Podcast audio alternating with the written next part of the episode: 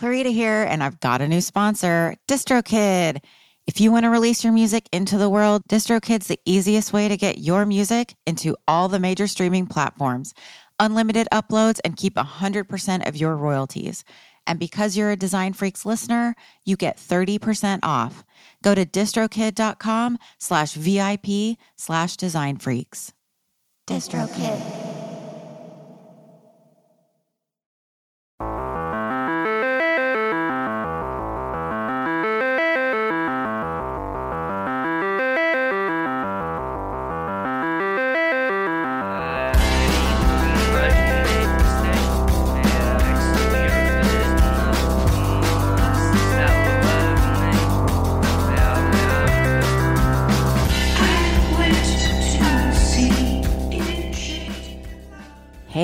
And welcome to another episode of the Design Freaks podcast, where we talk about music industry, art, and design. Um, yeah, record covers, posters, flyers.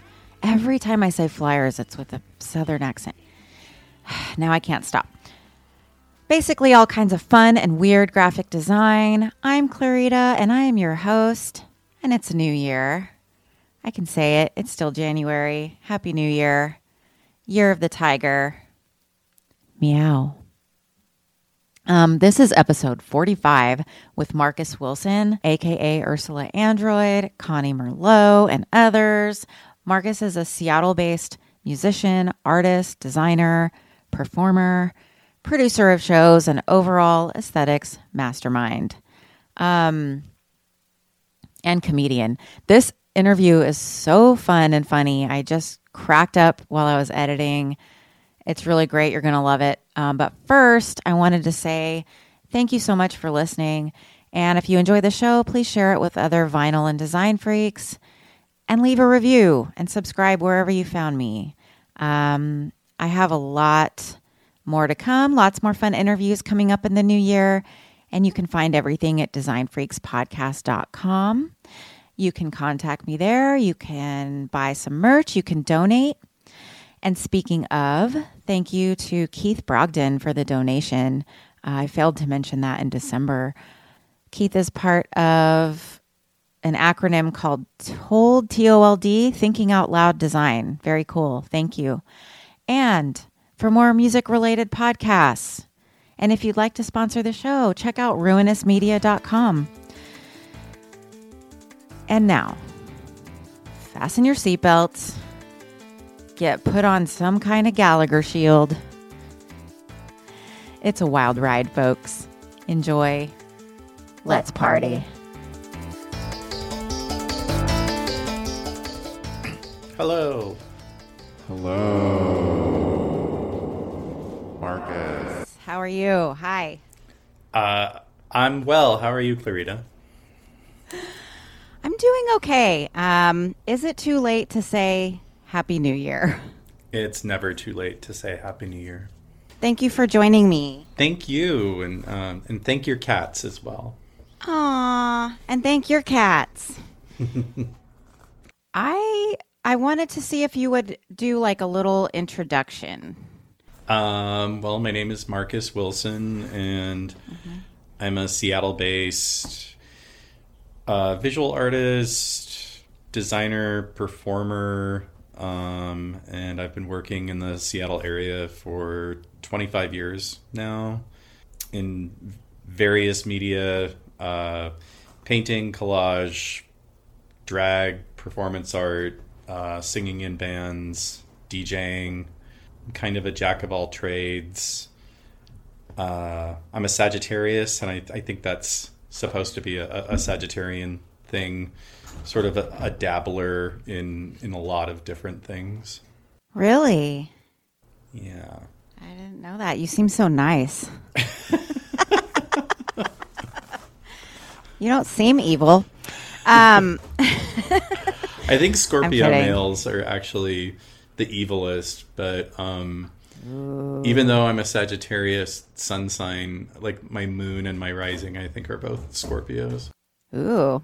Well, I'm an Aries, so I'm also fire. So I totally get it. I get the bad reputation as well. I moved here in 98 I can't remember when. When did you move to Seattle? I moved here in 96. Okay, so if we go back in time, um, the first time I became aware of you as it was uh, Ursula Android um, was that Sit and Spin. Yay. And- Yeah. And I I lived across the street from it. So that was my laundromat and it was like my coffee shop and I hung out there. And a lot of people like I've told I've told stories about Sit and Spin on the show before, but I just love talking about it cuz it was such a weird It was- unique place. Such a magical place. And um, yeah, there was definitely nothing else like it. And um, certainly hasn't been anything remotely like it since. I mean, I, I, I guess the place with the closest energy in Seattle for me to sit and spin probably would have been like Rebar, um, except for the fact that on on top of being like a really fun club, like Rebar wasn't also a laundromat and a pizzeria. Um, uh, yeah, that place was so great, and uh, the staff there was so wonderful, and So good. Lacey worked there. Nikki Sugar worked there. Um, yeah. a lot of great people. That creepy Alice in Wonderland painting. hmm And I once dropped an envelope filled with, I think, almost two thousand dollars in door money on the floor there, and uh, they just called me laughing the next day, like the janitor had found it, and they just like gave it all back to me.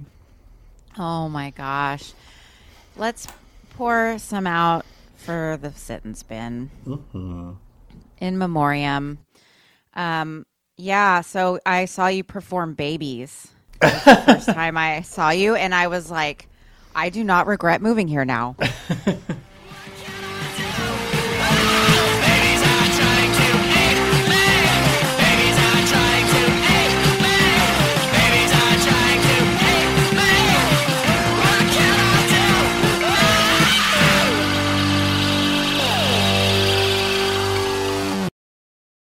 Okay, you performed as so that was a Phobang, right? So Phobang was the event, correct? Yes. Yeah.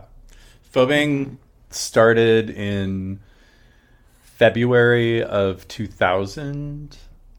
That was at a dearly departed, amazing, strange place called Fox's, uh, which was a drag bar on Capitol Hill. And uh, we did Phobang at Fox's every Thursday night for exactly one year.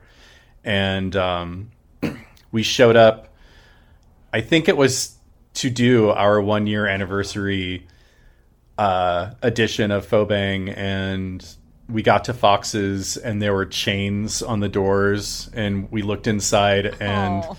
uh, all the liquor was gone, and the sound system had been taking out, taken out and the uh, the owners of the club had fled the state in the middle of the night, and um, Whoa. wah wah wah. That was the end of the first incarnation at of Phobang uh, at Fox's, and uh, and when we first started Phobang, the reason why we did it at Fox's wasn't necessarily because we thought that would be the perfect place for it, uh, although it, it did end up being so.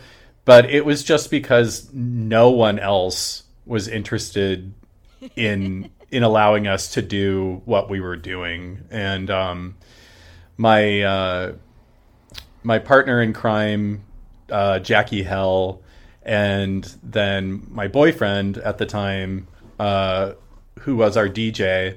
You know, we just wanted to throw a party uh, that was equal parts drag show, uh, punk rock live show, and a dance party, and uh, getting any club, gay or straight or in between or neither, to bite onto that idea in 1999 was impossible. And Yeah. uh, those three things the dance party, rock show, and drag show, like people thought those were three great tastes that did not taste great together, and, and um, nobody wanted to go there with us. I would like to also add a sprinkle of horror Oh yeah, yeah. to it. and um, but uh, you know Fox's wasn't doing very well and they had a lot of empty dates on their calendar and um, we were already regulars there um, and so they were just like sure what the hell. And they had very low expectations.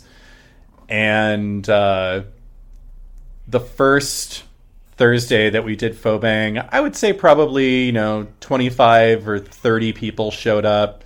And you know, we just had the, the best time. And by the next Thursday there was a line out the door all the way all of down Olive Way down to City Market of of people Oh trying to get in and it pretty much instantly uh, after that first week i mean thursday night was the night to go out and uh, i can't tell you how many nine to fivers told me that they lost their jobs because they could never make it to work on fridays because of phobang Oh my god. Yeah, so we did the show at Fox's for exactly a year, and then it closed. And then we didn't really know what we were going to do um, because I think we thought we were still in that position of, of no, you know, no, no legitimate club wanting us, but that turned out not to be the case. And uh, most of the clubs in town reached out to us about moving Graceland, I think is what El Corazon Oh, was called back then, and then a couple other clubs, uh, Rebar, but uh, Sit and Spin reached out to us, and they definitely seemed like the best fit for us. So we moved we moved it to Sit and Spin, but I had promised the owners of Rebar. Uh, Rebar was still a tavern at the time, and um, this was in the early thousands. That's when the tavern laws in Seattle really started to change, and more and more clubs could start serving hard liquor. It's it's a long, boring story, but but Rebar was still a tavern and could only serve beer and wine, and and that was my caveat with Rebar. I, I said, you know, if you ever get hard liquor, I'll move my show to your bar, and uh, and so we did Phobang for about a year at Sit and Spin, and then Rebar finally got hard liquor, and I, I felt honor bound to to move the show to Rebar. But in retrospect, I kind of wish we had stayed at Sit and Spin. But they didn't stay open much longer, did they?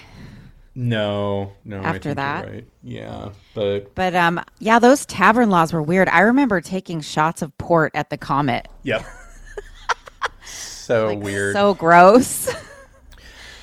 Yeah, and when I first moved here in '96, uh, you know, you still had a certain portion of your sales uh, had to be food to be able to serve hard liquor, and so there weren't a lot of places uh, outside of sit-down restaurants. There weren't a lot of bars that could serve uh, hard liquor, and um, uh, one of the places you know you could get booze was Neighbors. The reason why Neighbors could serve hard liquor back in the day is they had this like horrifying buffet out in the nightclub. And your cover charge was supposedly to pay for the buffet. And um uh it was referred to by many as the hepatitis buffet um because what, what was in it? What? Oh, there was like macaroni and cheese with hot dogs in it, and um, casseroles, and um, and this was just sitting out like near the dance floor in this smoke-filled gay dance club, and people would literally put their cigarettes out in the buffet. and one one night, towards the end of the night, they had taken all of the uh, they had taken all, all of the food items out of the buffet, but the buffet itself was still sitting there. And I was I was at Neighbors in drag, and I was wearing this uh, sort of burnt orange uh, fake fur coat. And I was dancing on the dance floor and I got hot and I threw my coat on the buffet, but the buffet was still filled with water that, Yeah. that was underneath it. And, and my coat absorbed all of the water and um, it weighed about a hundred pounds and I, I had to I just had to drag it out of the club at the end of the night, leaving this trail of buffet water behind me. It was a, a really classy episode. Oh my god, buffet water. Yuck.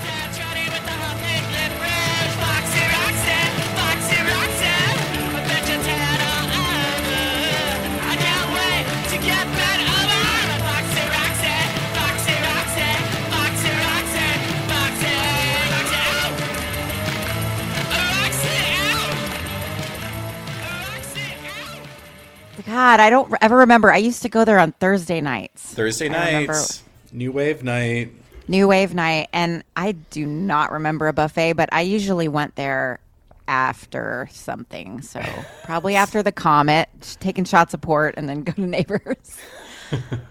and I remember other places having like a fake wink wink food menu that they're like, not really, don't don't order anything. Yeah, Um, what those laws really um, championed more than anything else, in my opinion, was just a lot of really horrible, horrible food in in Seattle bars and restaurants because so many places would have a full kitchen just so that they could serve hard liquor, um, but but they were definitely putting you know the least love and the least work possible into their kitchen. You know. Oh yeah, they're definitely going and getting Costco hot dogs. if you're lucky.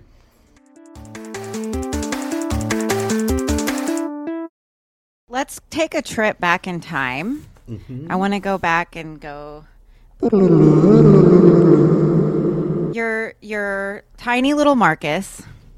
You're growing up. You're growing up in Arizona, correct?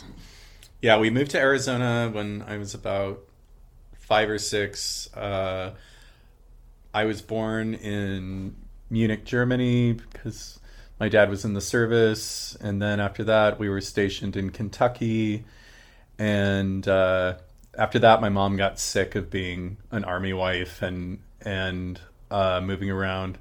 She wanted to move back to Phoenix, unfortunately, um, which is where she had grown up and where her family was. So, so yeah, that's how I ended up in Phoenix. And okay, I want to know how that was like. Did that affect your aesthetics? How did you get into art? What's your like? What's the origin story behind creativity for you in Phoenix? Well, I think a lot of it was in the summertime. You know, it was literally it was too hot to go out and play, and so I was you know inside all the time, and you know you can only watch so much television, and I think that's what really led me to you know indoor activities like arts and crafts.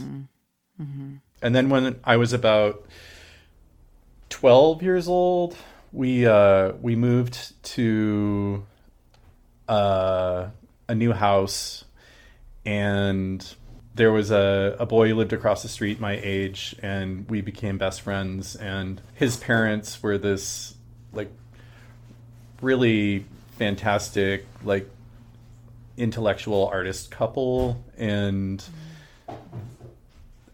they saw something in me and you know they bought me my first paint and canvases and really really encouraged me to write and um, they were so funny. They uh, when my best friend their son would be like playing sports with other kids in the neighborhood they uh, they could tell how disinterested i was and they would be like why don't you come watch a movie with us? And you know, I was like twelve, and they and they would show me Eraserhead or like The Wicker Oh. Man, and um, uh, yeah, they were really great. And uh, when I was about 13, they took us to Tucson and um, we went and saw the performance artist Karen Finley.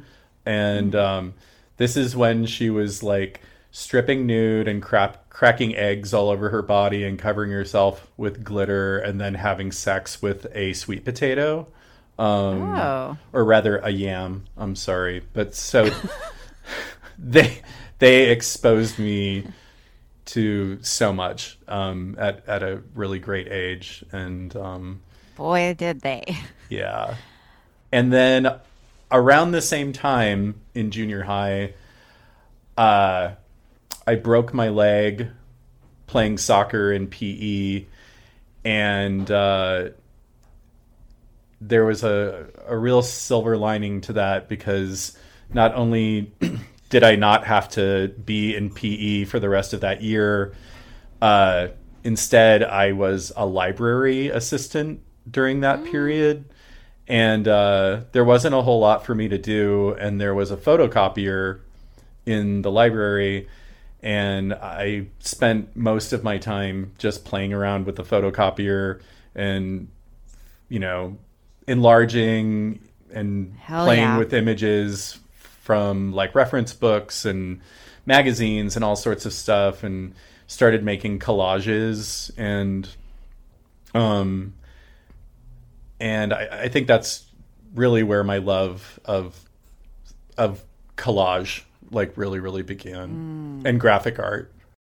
It's definitely that old cliche that kids will i guess sort of oftentimes grow up to be the opposite of what their parents want mm. or um, because my parents at the time were quite conservative not super religious but mm-hmm. but just very modest and conservative and um, not not really into anything too like ostentatious or eccentric or weird Yeah. and um and so yeah my best friend you know his his parents were, were just the complete opposite. I mean they were my parents thought of them as hippies but um they they weren't hippies though. They they were much more like kind of bohemian intellectuals and like whereas th- then their own son my my best friend at the time you know was raised by these like artists and you know extreme liberals and um you know he grew up to be a cop Okay, family switch.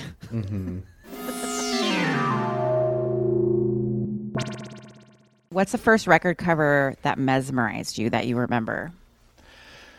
So my my parents uh, were not very musical people. Like they music didn't really seem to mean a lot to them. So they had a pretty small record collection and it was mostly easy listening and some soundtracks and that was mostly my mother.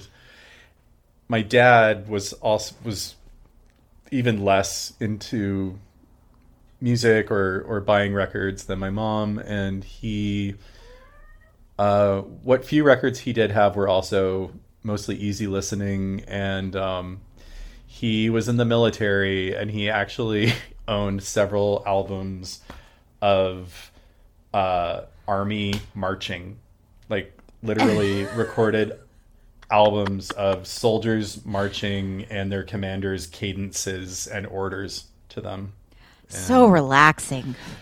but um and so as, as far as the album cover art goes it was it was all really really not very imaginative because you know it was mostly just these uh albums that would have the artist on the cover um very straightforward but my mom was really into Barbra Streisand and Ooh. you know most of Barbra's albums are very straightforward and you know just a a photograph uh, of uh, Les Streisand herself, but um, she had this one album that she put out in the '70s called Butterfly, and uh, and I would be flipping through my mom's records, and the cover of Butterfly always stopped me because it was uh, the cover of the album was a photograph of a stick of butter with a housefly that had landed on it. Get it? and you know it's such a corny pun and you know such a silly visual joke but it really blew my mind like i didn't know that you could put anything on a record cover other Oh, than I'm looking you at it. a photograph of the artist and you know as as goofy as it is um it was in a way it was kind of my introduction to like pop art and then the back cover was really crazy too it was this very psychedelic painting of barbra streisand and her, her hair is from what i remember is all rainbow and it's spinning out into like Uh-huh. Oh, butterflies Yeah. and so both the front cover and the back cover really kind of blew my mind at the time and really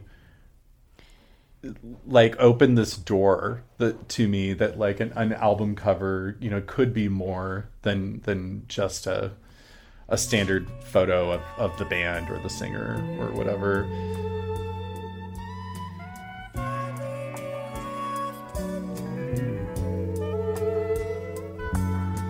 Do you think do you think the butter with the fly on it is a painting or is that a photo?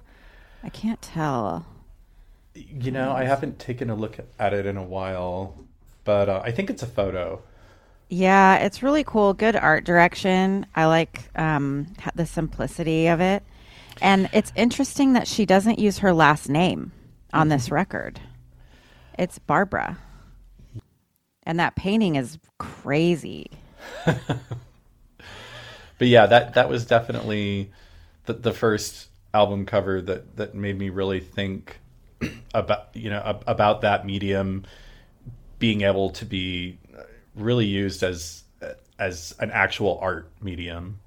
The next record cover that I can think of that that really really struck me was probably Rio by Duran Duran. and oh yeah. um you know it just pushed so many buttons for me and you know i having grown up in the 70s at the time i i really hated 70s aesthetics.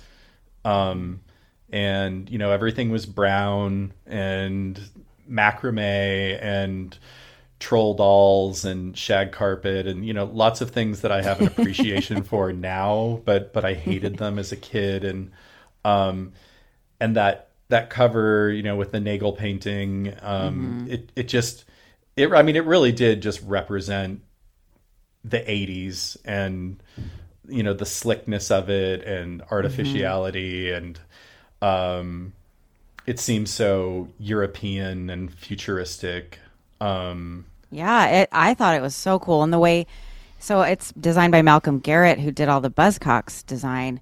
And I loved how he paired typography with the Nagel artwork and made it just look so seamless. absolutely Yeah, he was so good at that. And I um, feel like it's a great example of a record that sounds like what the cover looks like. Yes. I, I love it when a record can do that. And another record that comes to mind that that does that for me is the album "The Sky's Gone Out" by Bauhaus. When I was about, I, I guess, fifteen or sixteen, I, I went to this really great record store in Phoenix called Stinkweeds, um, and I saw the cover of the CD of the the Sky's Gone Out by Bauhaus, and and I had heard of the band. I you know I had seen some people, you know, punks in Phoenix, like on the bus or whatever, wearing Bauhaus T-shirts, but I'd never heard their music. And the the cover of that record just was so intriguing and so unlike anything I'd re- really ever seen before. And so I just bought the CD based on the cover, and I, I just could not stop staring at it. And you know, I got home and I and I put the CD on, and it just the opening track their ah. insane cover of, of Third Uncle by Brian Eno. Yeah. Yeah. I, it's just one of those situations where like it sounded exactly like what the cover was promising like and and the whole record did and it was just like this seamless you know co- combination of the the imagery on the album cover with the music It does sound exactly how it looks. And if you had a good sound system, Third Uncle by Bauhaus was so amazing. Mm-hmm. I mean Um, and all- better than the original, I gotta say. Sorry, you know, but Well, that that's one of the.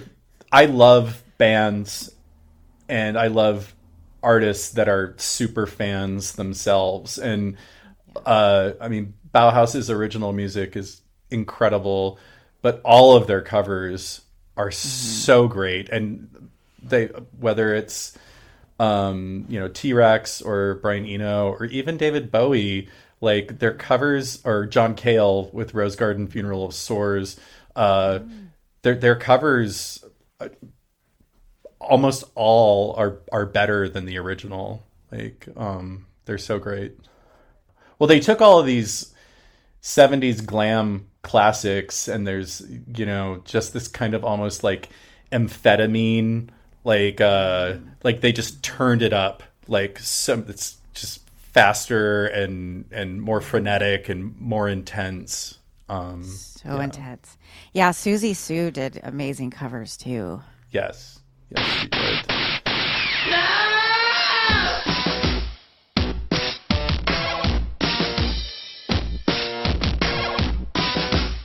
you know, in, in my teens and into my early 20s, uh, like a lot of people, I really, really fell in love with uh, Vaughan Oliver and 23 Envelope and the whole 4AD records aesthetic. Y- you know, it really occupied this space between commercial art and fine art. Um, that said, it kind of wore off for me. Like I, I, I don't like it the way that I did back then. It, it hasn't really held up that well for me. Like I, I, I certainly still appreciate it, but in a way, it kind of seems pretty dated at this Yeah. point.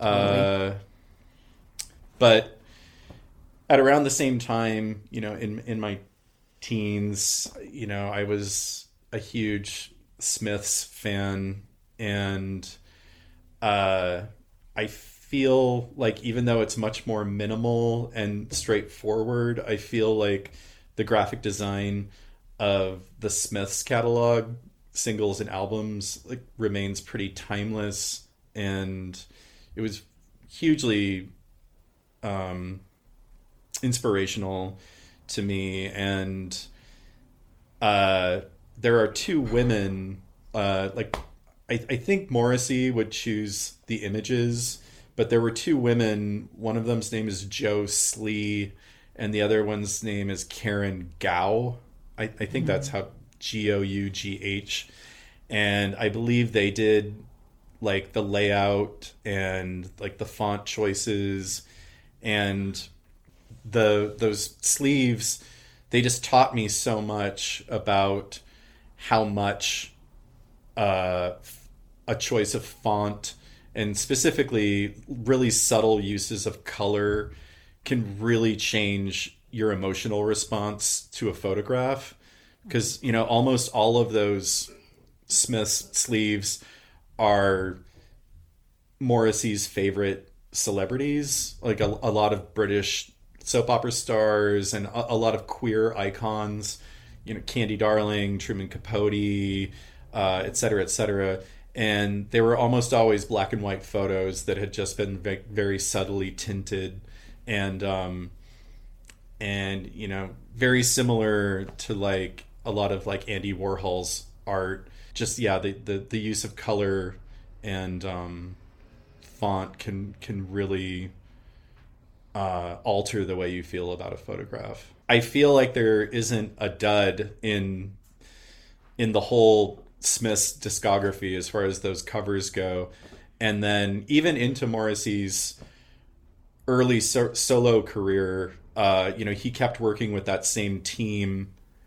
Uh, but then all the images became of him uh, rather than and but they were still beautiful. And i think it's really telling that he stopped working with those two women at some point in the 90s and his uh his cover artwork like just went absolutely irrevocably down the tubes kind of kind of like in my opinion his music as well but um, but I, Well, kind I- of a universal thought at this point, but I but I definitely think those two women um, deserve much more uh, attention and appreciation um, because I, I, I think it's the it speaks for itself that their contributions were were really important. we'll have to do an episode dedicated. So it's Jo Slee, J O S L E E, right? Mm-hmm. And, And Caryn Gough. Karen, yeah, Yeah, so Joe, it looks like Joe Slee is credited for doing the Strangeways, Here We Come, which, yeah, is a really weird cover. yeah. That's uh, Richard Davalos in on the that cover. He co-starred with James Dean in Exit to Eden. Uh, yeah, Exit to Eden. Ah, I knew it was an actor. Yeah. Very cool. And then it looks like um, she designed the cover of his book as well. Peep, peep, hole. Wait, what? Peepholism?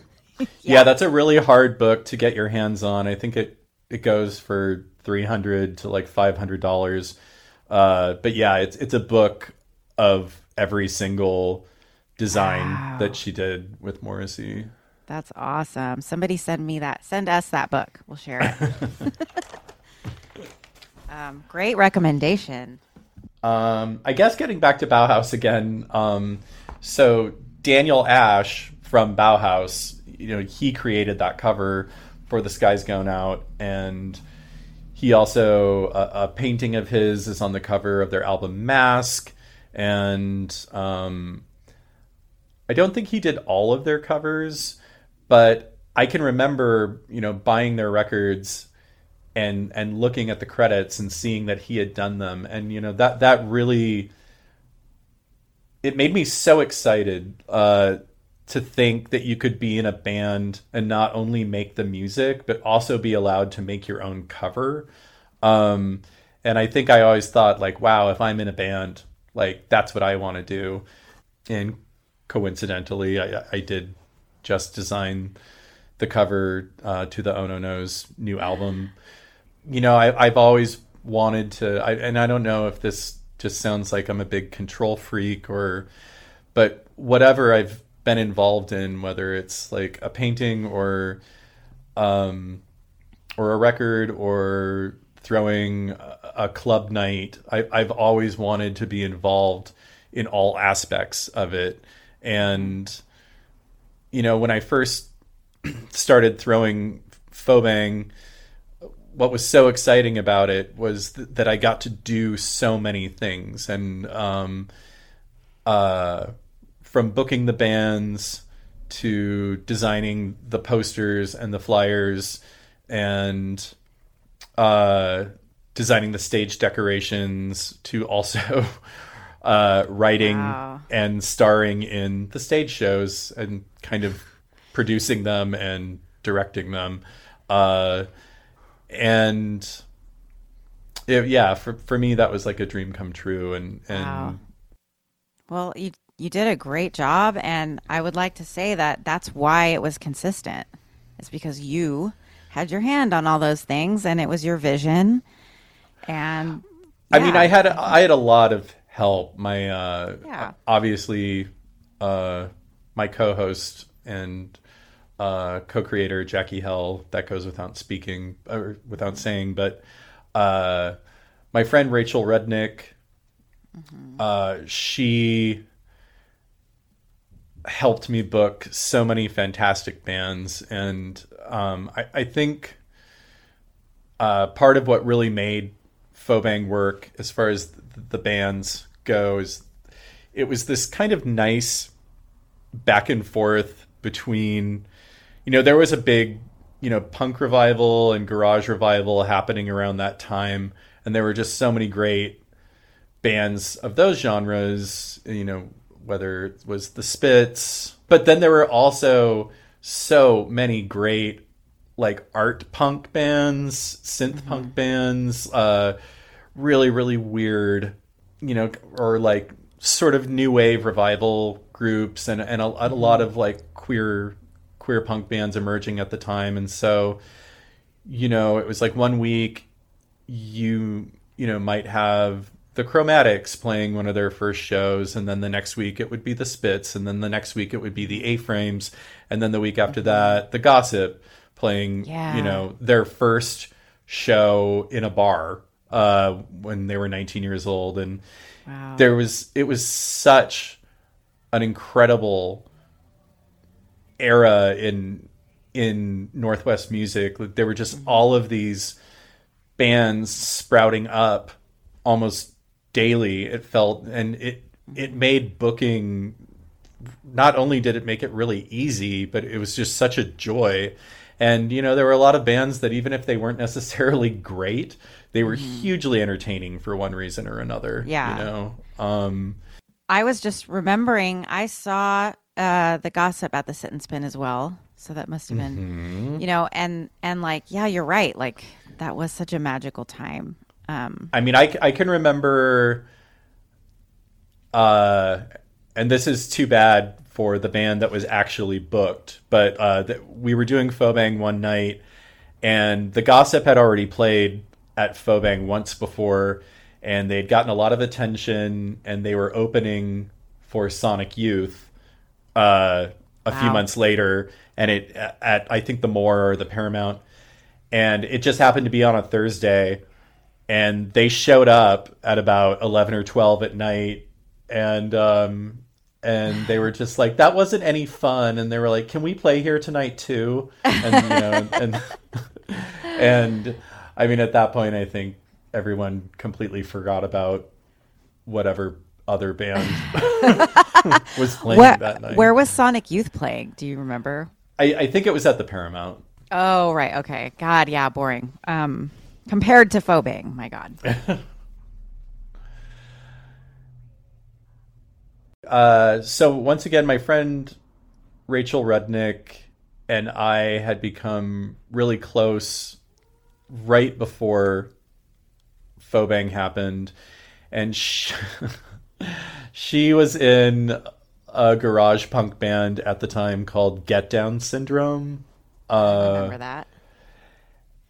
And uh, she was just so inspiring and and had so many fantastic ideas and a wicked sense of humor. But she she was the one that said like Ursula should have a band, and um, I had not tried to be in a band since high school. I, I was I was in a couple of short-lived goth bands in Phoenix, Arizona, and um, both times the general consensus was just you can't sing, and um, and that that really like crushed me, and I I kind of like you know hid away the idea of ever being in a band again, even though I really, really wanted to be.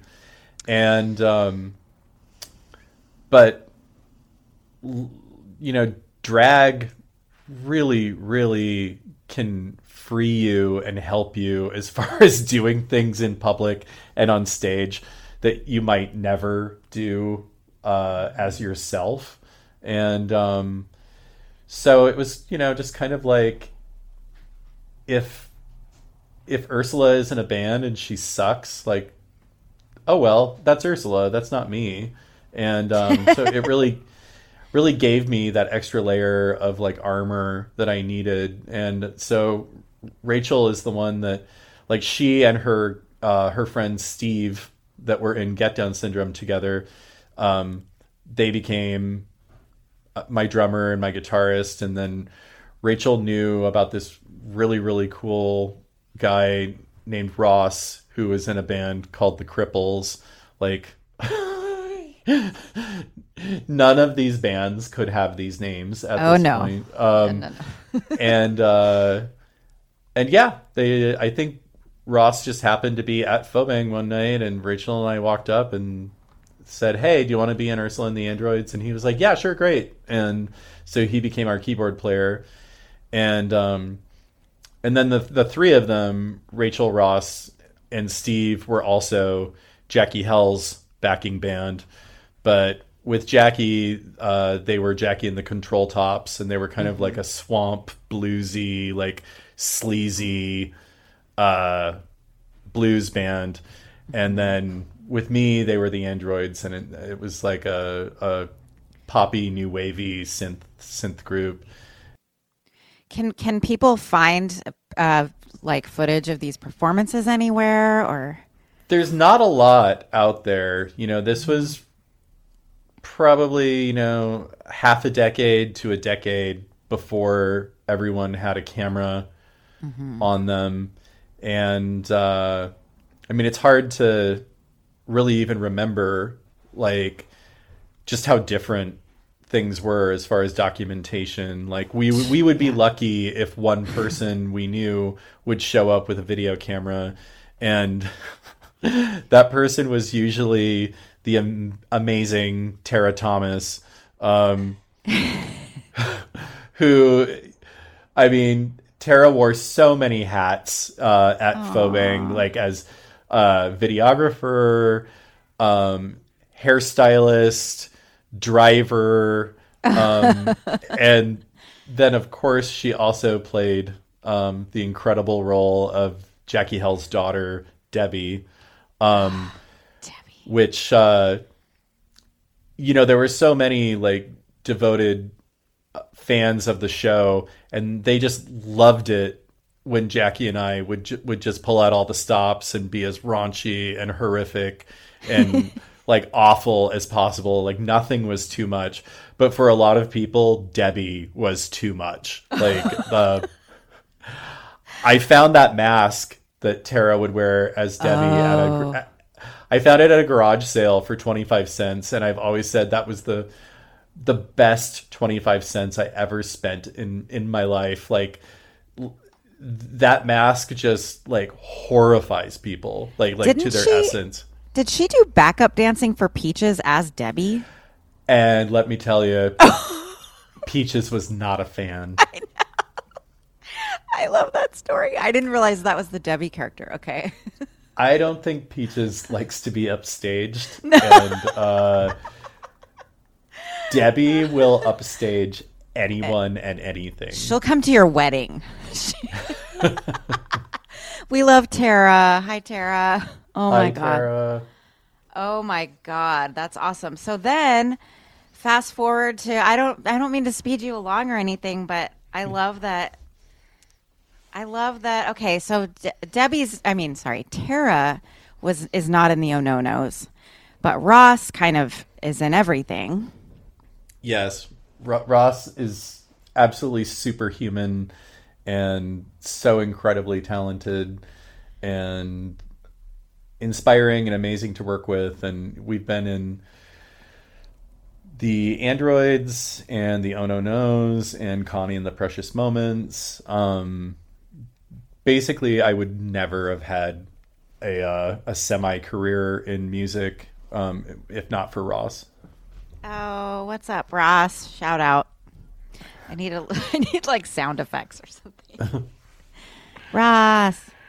Yay, Ross. So tell Oh, it's delayed. Tell my listeners about Ononos because to me, that is, of course, I love the drag shows, but there's something about the latex. Uh, I wouldn't call it drag. I would call it, um, what would you call it? Uh, I- think we were calling it like space drag. Um, Maybe like gimp drag a little, but It's yeah, it's kind of like dominant gimp. sort of club kitty, sent through like a black hole or something. Um, uh, so yeah, I had I had been doing Ursula and the Androids for I think about five years, and drag was starting to kind of wear on me. It it had gone. There was like this um, s- downward progression where it went from my favorite thing in the world to one of my favorite things to do to then just seeming like a good job to then just feeling like a job and then finally just seeming like uh, just this responsibility or this this thing I had to do. It just the the magic just wasn't there for me but I still loved loved singing and performing and uh, producing but I just didn't want to have to spend three hours getting into drag every time I I did a performance, and um, and also I, I was getting a little more serious about the music itself, and you know I just wanted to do something where it could be more actually about the music and and still have a strong visual component to it, but something that I could get in into and out of um, in more like 10 minutes. Um, Right. And, uh, you know, Ross and I just had such a similar vision and a similar love for s- synthesizers and um, mutant disco and uh, and then around that time we had become friends with uh, the lovely Tyler Bosch who you've had on your show Yes. Hi, Tyler. and you know we were all very similarly into really really weird synth bands like nervous gender and uh, the normal and malaria and uh, and we were all also uh, very very into Yoko Ono and somehow this idea came along to start a a synth punk Yoko Ono semi tribute band and um but that does a bad brain cover. and so yes in in the beginning it was pretty much all covers mostly Yoko Screamers. but but we also did the Screamers Bad Brains the Misfits um Latour um we did uh Pixies cover and then more and more though we just we were having so much fun but and all of a sudden we just really felt inspired to write and we just started writing more and more originals.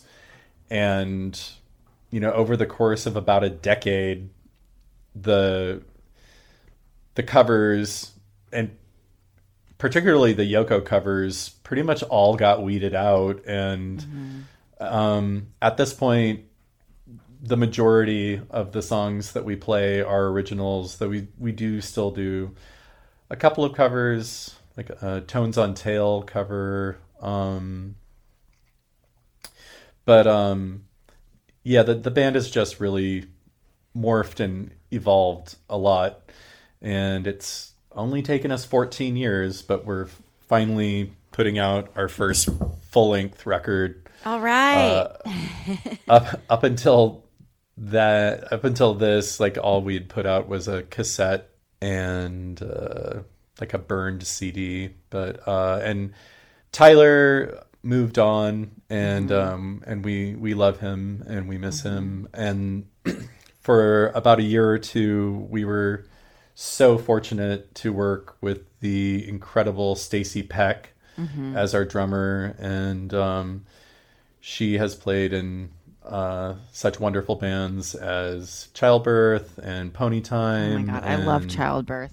Telepathic Liberation Army. Yes. She's worked with uh, Jen Champion, and but Stacy has also moved on to other things, and so at this point, Ononos are uh, just Ross and I, and um, we're not really sure what that means as far as live performances go in the future. Um, Everything is so strange right now, anyway. Yeah. I don't even know if we'll have an album release show.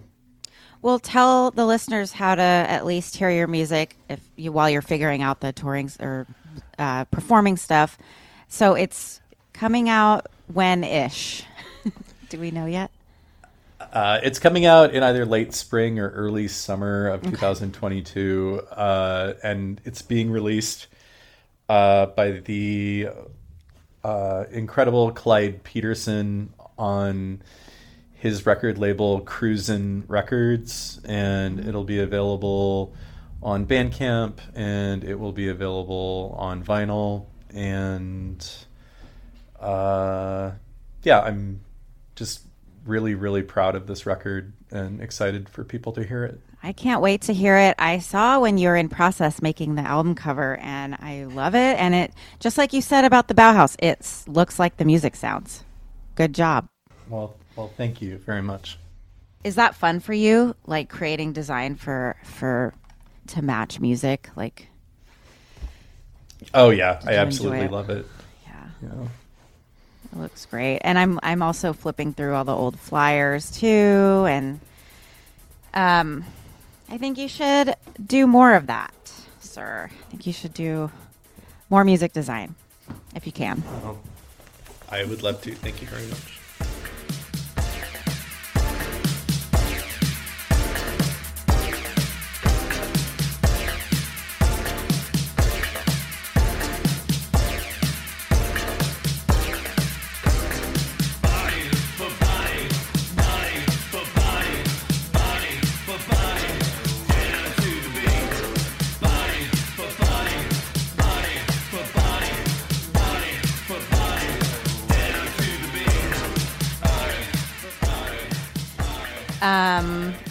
So let me go to my list here really quick. I know it's been an hour, but we haven't told the OC story.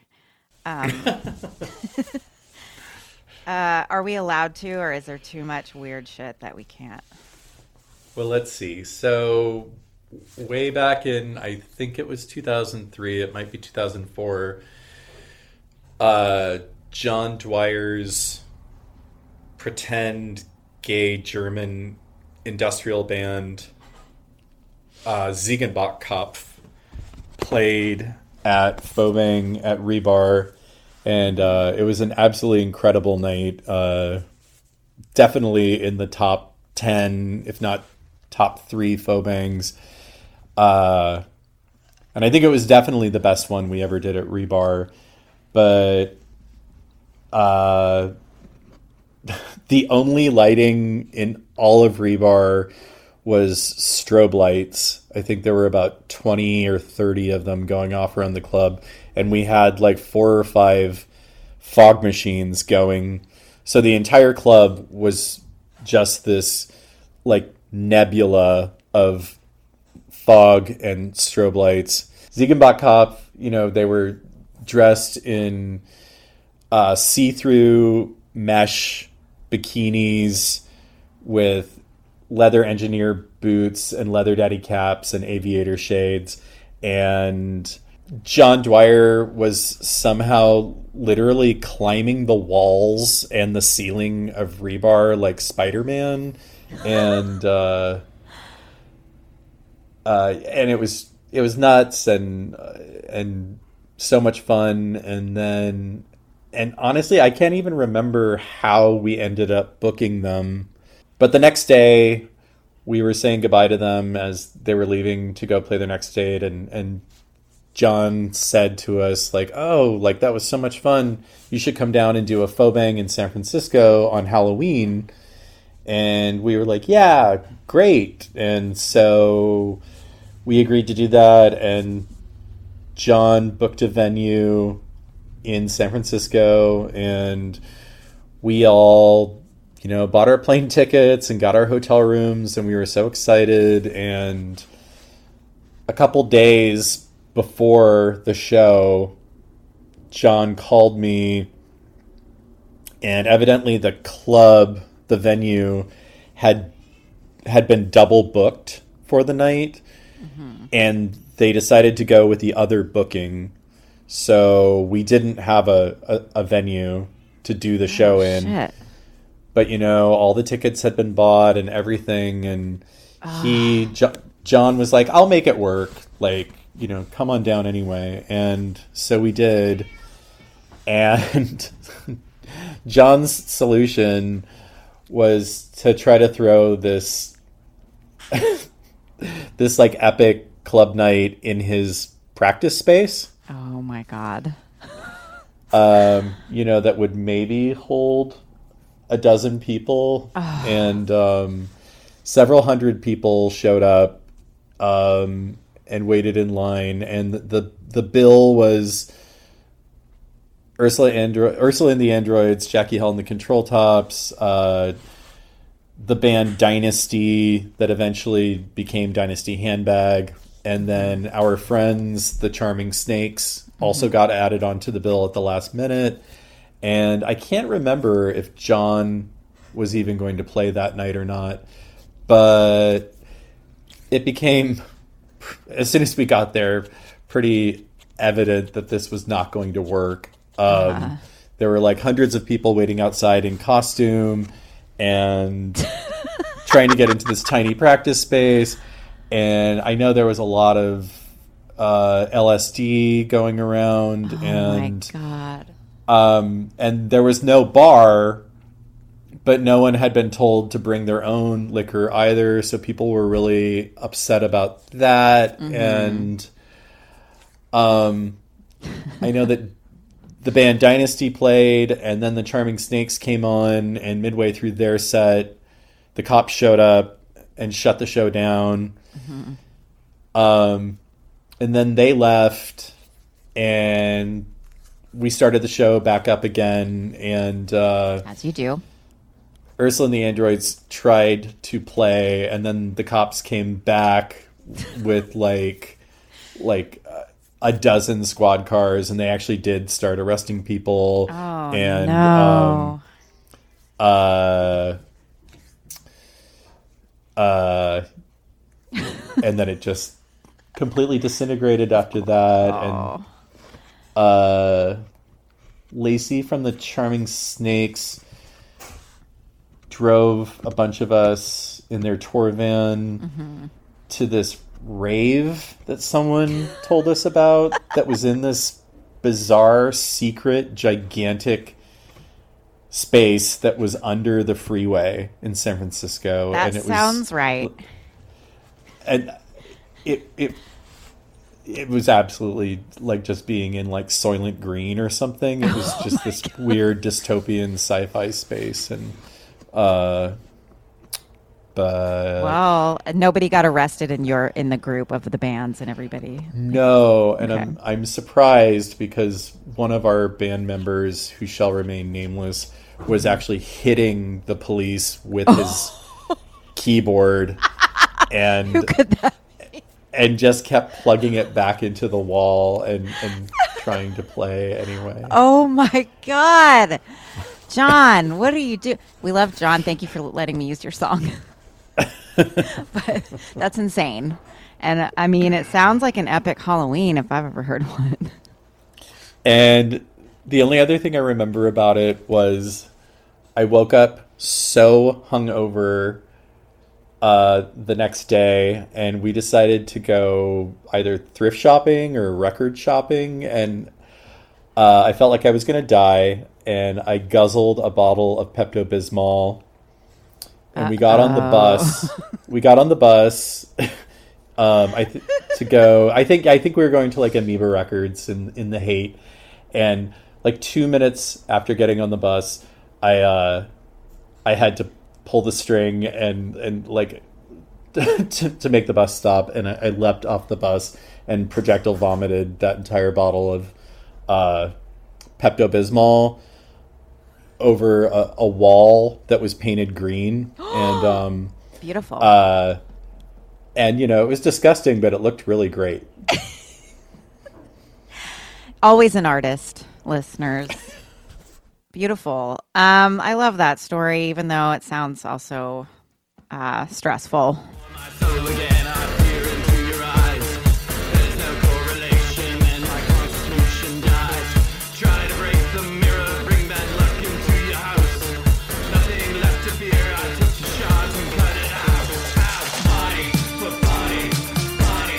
I just have a couple things left. I wanted to talk briefly about um, Connie and the Precious Moments. lovely, lovely Miss Merlot. Yes. Yes. yeah, Connie is kind of like the absolute opposite side of the coin to Ursula.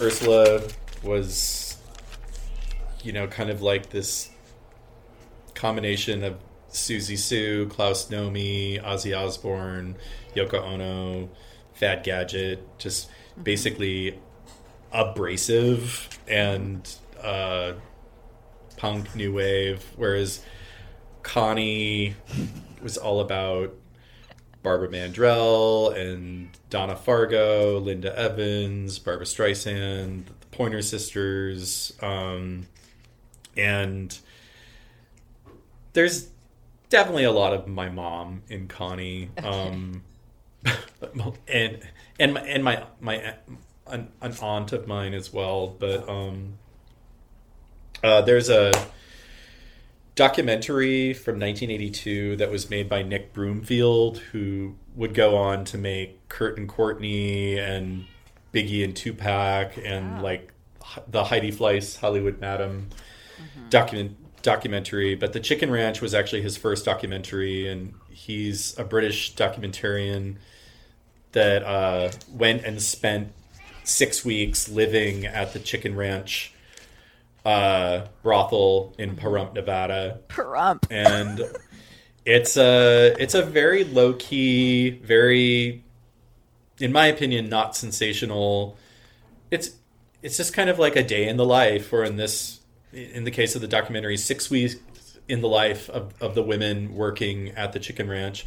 And if you know if you're looking for a, a exciting, salacious, sexy documentary about sex workers, that's not it. In, instead, it's I, I find it fascinating and in, in how boring it really is. And Oh, uh, I love it.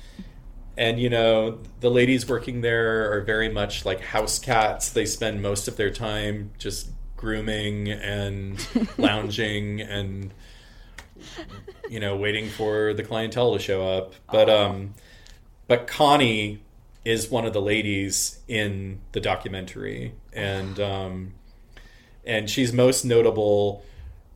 Well, first of all, for her extremely tight auburn perm, um, but uh, also curls. but also for her uh, her sort of melancholy side slash really angry demeanor. And um, and she kind of charms you and breaks your heart at the same time. And um, No, thank you. for some for some reason I decided to start performing as this real person from this documentary um, as a drag persona and I started out by hosting karaoke as Connie at the Crescent and Fox's and once again th- through the help of some lovely friends Connie got her own band uh, the precious moments.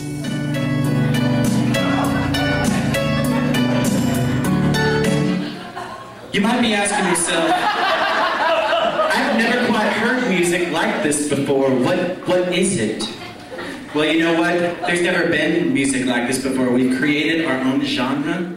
The Precious Moments sound. They have their own genre known as softronics, which is electronica for the rest of us, or electronica with all the edges cut off, and um, uh, it's very inspired by Giorgio Moroder meets uh, smooth jazz with a little like new age healing music mixed in, and um, uh, but a tiny bit of like feminism from the 70s. sure, Uh, yeah, I don't know, is, is that second wave or, or feminism two point five, maybe?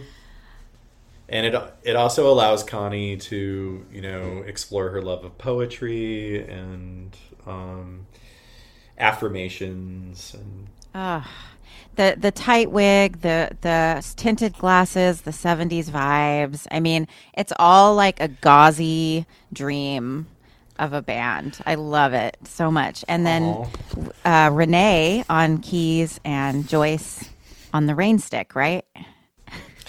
Rainstick, triangle, uh, glockenspiel. Kush, Um, uh, oh, didgeridoo of course. Or didgeridoo. Did you or don't. All the uh, rejected percussionists. Joyce. I'm really sorry, folks. Joyce just, you know, she hasn't been attending rehearsals. She's a single mother. She has three children. She's working two jobs. She's going to college. But, but Joyce, this is inexcusable. I told you this would happen. Folks, I'm really sorry. She just doesn't know that song. She just does not know it. Did I love all the personas. They're all perfect. I've seen Connie play many times, and it's always a great time. So, listeners, if you get the chance, don't, uh, don't regret it. You'll regret it for the rest of your life. Without any further ado, let's party.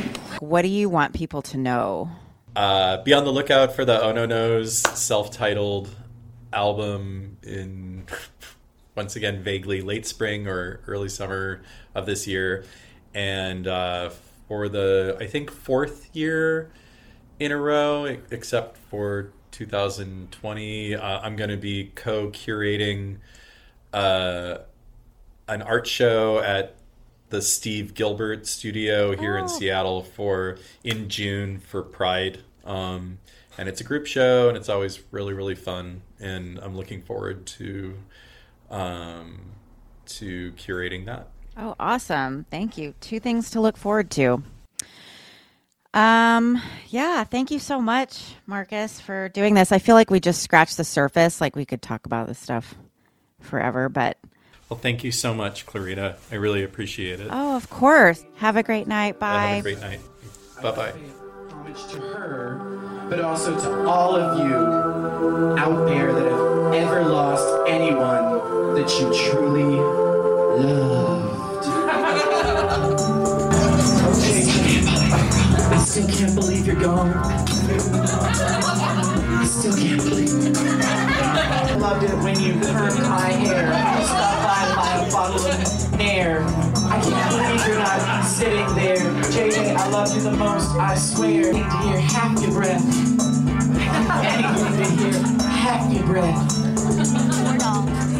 JJ, you were always there with a hug, or we'd go shopping at the Fashion Bug. On our nights off, we'd always drink whiskey from a jug, or we'd have a little playful cat fight and roll around on a rug.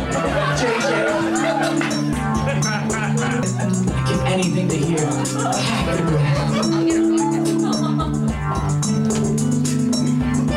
Every single